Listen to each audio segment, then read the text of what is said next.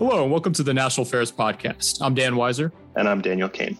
And we are the assistant editors of National Affairs. National Affairs is a quarterly journal of essays on domestic policy, political economy, society, culture, and political thought. It aims to help Americans think a little more clearly about our public life and rise a little more capably to the challenge of self government. It is published jointly by National Affairs Incorporated and the American Enterprise Institute. Today, we're excited to be joined by Brad Raffensperger, the Secretary of State of Georgia. Secretary Raffensperger oversaw Georgia's closely contested race in the 2020 presidential election, including a recount by hand that confirmed Joe Biden's win by fewer than 12,000 votes.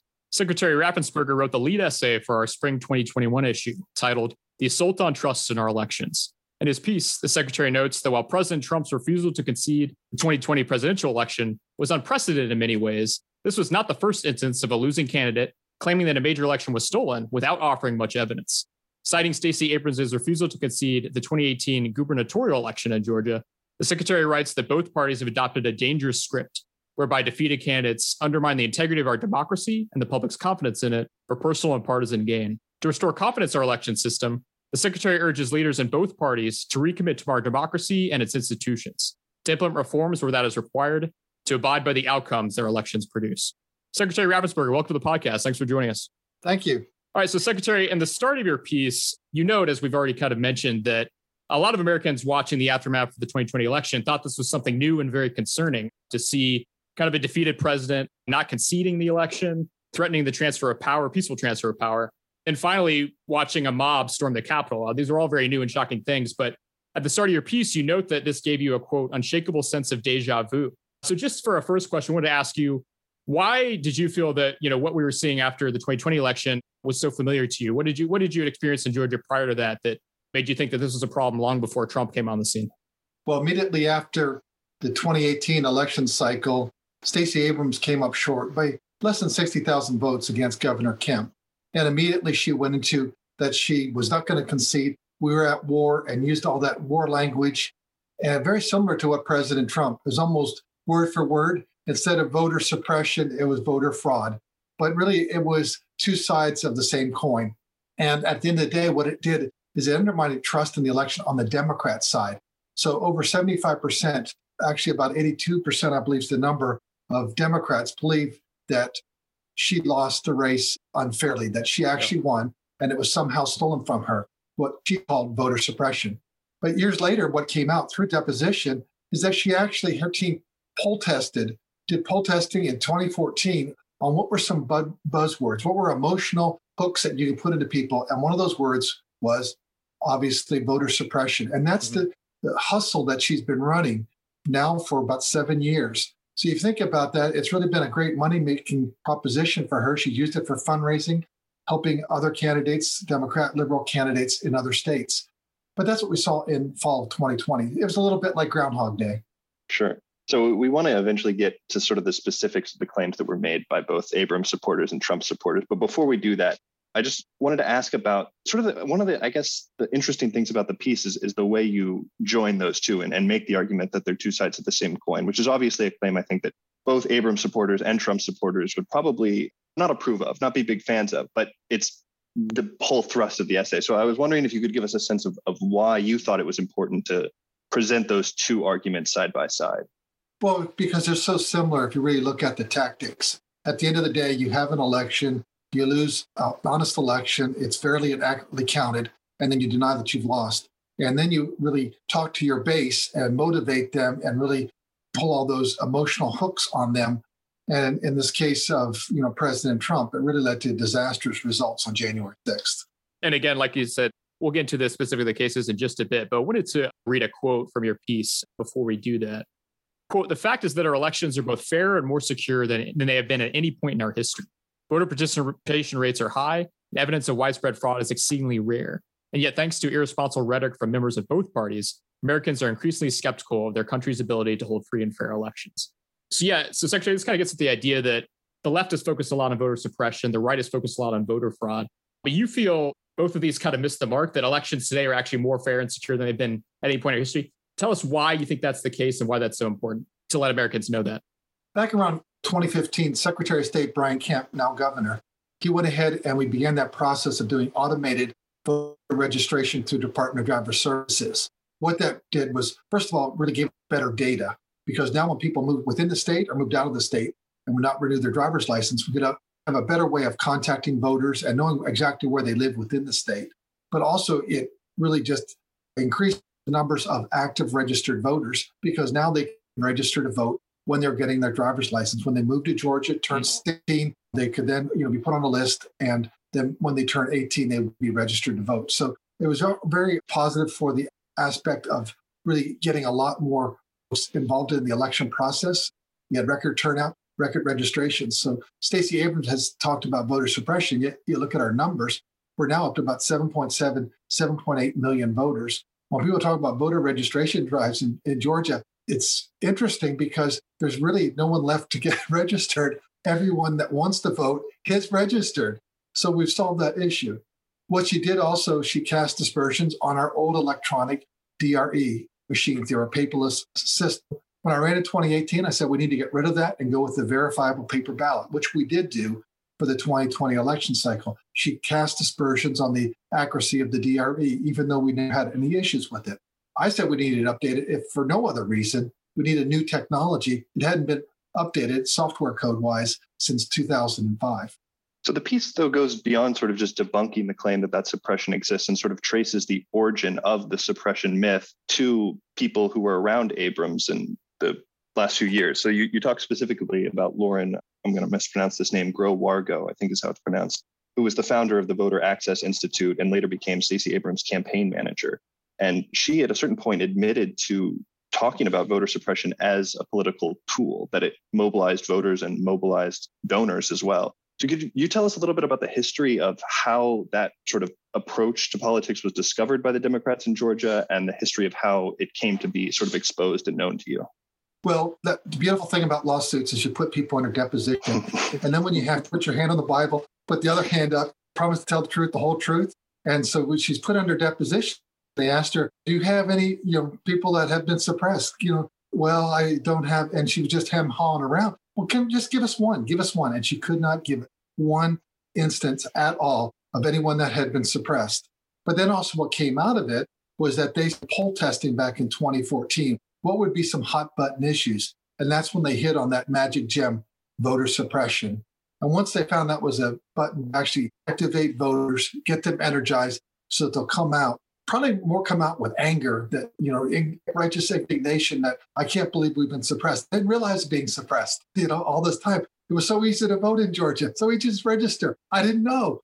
And so it was a great con game and it worked to her credit. She ran a very robust campaign against Governor Kemp and only lost by less than 60,000 votes. So it was a close race. I just want to quickly clarify and make sure that listeners understand the scope of this because I was shocked by this. So we know now at this point that they poll tested, right, that voter suppression as an issue right. before they started talking about it publicly. Is that right?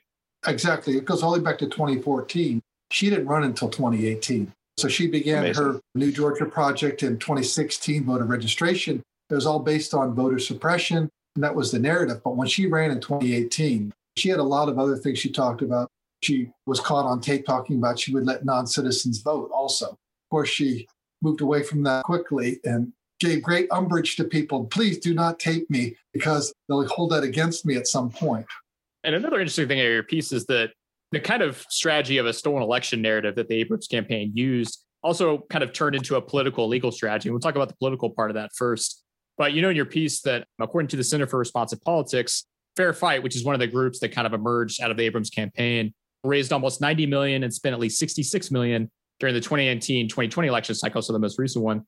And that includes millions of dollars on the runoff elections for the Senate in Georgia, which of course the Democrats won both of those seats. So talk to us a little bit about how this kind of became a political strategy by the Abrams campaign. Well, as soon as we entered office, we probably entered the office with my guess is five to seven lawsuits. We really immediately bumped up to about 14 lawsuits. And then bit by bit, we won those cases. We have still the Curling cases going on, which started originally about the DRE machines, which we don't use anymore. And then they've you know amended the lawsuit to add the new machines, and and now they're using all these arguments. And some of the arguments they're using are almost look they came right out of the Trump playbook from 2020. And so it's like they're singing off the same song sheet. They just insert the word voter suppression you know, with voter fraud, but they still talk about the inaccuracy of the machines. But we are now up to right now about 22 lawsuits. Some of those are the Trump campaign, but now we're starting getting sued with the new bill, SB 202, that was passed. I believe we're up to now six lawsuits. When you can't win an election, then you go ahead and sue. And that sort of takes us, I think, to Donald Trump's 2020 election, right? So the, a very similar thing happened. And you note in the piece, and we, we've already sort of alluded to this, but it became very clear to you pretty early on that they were using the exact same playbook, in many instances, citing some of the same arguments, like citing the same arguments that had been made in court by Abrams's people in 2018. So, can you tell us a little bit about the arguments they used and at what point it became clear to you that there was, I mean, it was literally the playbook that had been used two years prior? Well, when you look at some of the pleadings, it's actually pulled out word for word of what the Fair Fight people have used. That's what the Trump campaign used. So it's really just that same line of thought. Now they just go ahead and use that same playbook. And obviously, on the right side of the aisle, they, we've been watching, and so the Trump attorneys have been watching what Stacey Abrams do in public records. So they've been, you know, really following that same model. But if you look at the end of the day, what President Trump's team was talking about, first of all, the machines were inaccurate, very similar to what we're hearing about the DRE machines, that they were flipping votes, they were not counting votes, they were double voting, things like that. All of it's been disproven, but it really creates that doubt and lack of confidence. And that's really when you get down to the crux of what it's doing is destroying confidence in the election process. And that's why it's so damaging to a constitutional republic like we have, democracy, if you will. But when you destroy people's confidence in the election, that eventually people don't want to come out to vote. What's the point? They throw their arms up. Well, what we have to really let every voter know that the machines are accurate, the processes are accurate. The glue that holds this thing together is integrity. And it's not just my integrity, it's not the integrity of our office. It's also, we have 159 counties, and every county election director, they may look left, they may look right when they go ahead and vote for themselves, but they're right down the line of making sure that they follow the process and follow the law which is personal integrity. And that's what you need to understand. We have that at the county election office level. Obviously, we have it in our office. Obviously, we've been brave enough, perhaps dumb enough to stand up and, uh, and confront the lies in the 2020 elections. But we need to continue to make sure we stand for fair and honest elections. We make sure that we balance that constant tension you have between accessibility with security. And what holds that together, that the glue of holding accessibility with security together, is integrity. You don't have integrity, you've got Venezuela, you got some other, you know, third world nation. It gets back to good old fashioned American values. Yes, Secretary. And I know you cite several polls in your piece, and I think you already mentioned one earlier in the conversation about how if you look at after elections, majority of the Americans that belong to the losing party think that it wasn't free and fair. And so I think you're right that that, that trust and confidence has been eroded. So we wanted to kind of, for the last part of our conversation, talk about ways we can help restore that trust, ways that political parties and leaders can help do that. So first one to ask about, I think it's got a lot of attention, obviously, Georgia's new voting law, you know, which expands early voting, but there's been a lot of other provisions that have been criticized by Democrats and corporations, such as ID requirements for absentee ballots and things like that. You know, you've defended the law and said that it does, as you as you said, reaches that balance between accessibility and security. We just want to ask you a little bit more about your thoughts on the law, your response to kind of the criticism of it, and then whether this can be the Georgia's law can be like a model for other states to to adopt and follow. Well, number one, I think the most powerful aspect of SB 202 is that we are moving away from signature match. Many people don't realize that we've been sued bipartisanly. We've been sued by the Democrats and we've been sued by the Republicans. So, and I ran saying, I understand that it's subjective. You do signature match, but when we move away from that and you go to driver's license number, that is very objective. There's your picture right on your driver's license. There's your driver's license number. And then we know your birthday, day, month, year. So give us your day, month, year, your birthday, and give us your driver's license number. Then we can accurately know, oh, this is Bob, this is Mary that are requesting the absentee ballot. Oh, then we'll send them the absentee ballot. Then when the absentee ballot comes in, they also then verify that again. So it's a double check to make sure we can verify who's getting that ballot. That is security in the system. But what's really interesting is it's actually being used right now in Minnesota. And the Democrats, obviously, in Minnesota love that system. And it's used in other states also. So it's really a nonpartisan, bipartisan way of making sure you can you know, have accuracy of the identity of voters you know, with objective measures. Then you go back to the Carter Center and Baker Institute, President Jimmy Carter and Secretary of State James Baker had that 2005 bipartisan commission.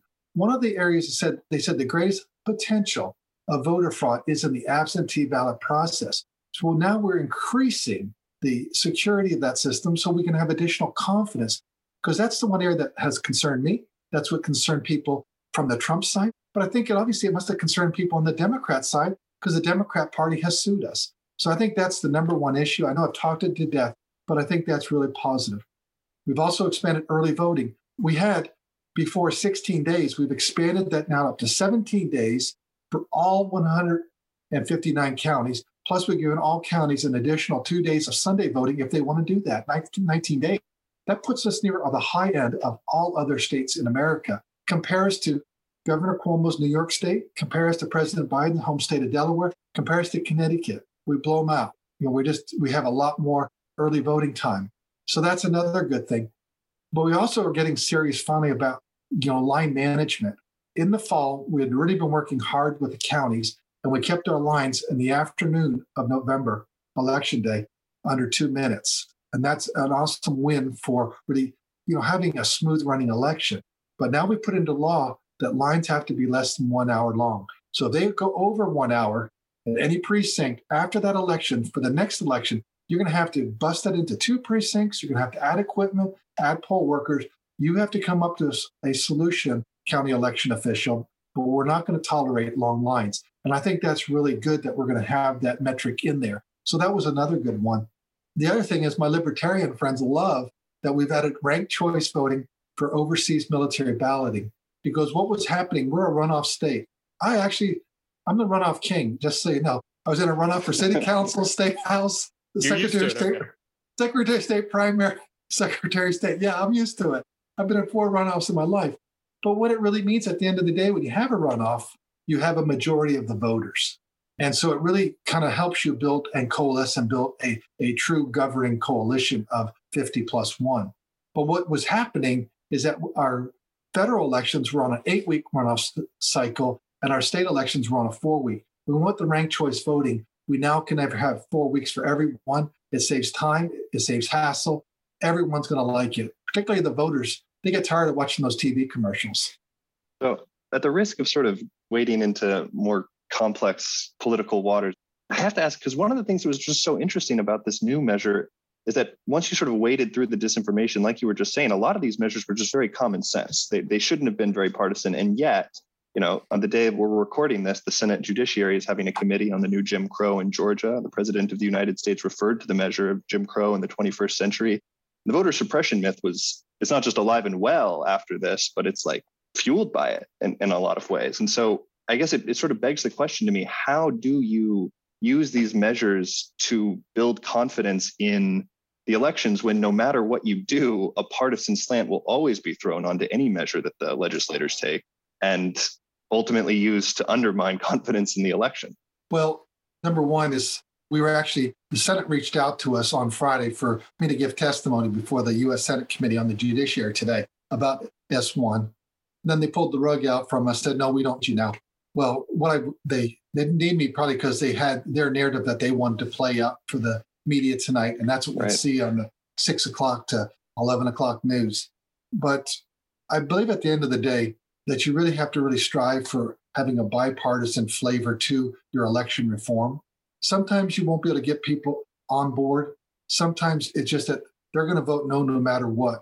But if you look at what the Baker and Carter bipartisan commission did back in 2005, they both got together and they did, they actually were very honest at the end. Here are the things we don't agree on, but here are the things we do. And that's what we have been working on is what can we agree on so it's more of a bipartisan measure. So we did we've done automated voter registration. We've also done early voting. We've also looked at how do we make our absentee voting more secure. And so we've looked to try and ha- look at what is really the fair and balanced way of looking at it. Because as the Carter Baker Institute talk about, it's that tension between accessibility and also making sure you have security. I don't believe in same day registration. My concern of that is how are you going to do that? You could have up in Northwest Georgia, you could vote in Tennessee at seven o'clock, Georgia at eight o'clock, and over in Alabama at nine o'clock. And if you're enterprising, you just drive another couple hours and be in North Carolina or go over to Mississippi. So that's the challenge with same day registration. I don't know if people would do that, but what if they did? Or what if someone lost a race closely and they said that's what they did because of same day registration? Your systems just can't move that quickly. And so really you want to pause and say, how would you, if you were a county election official, run an election?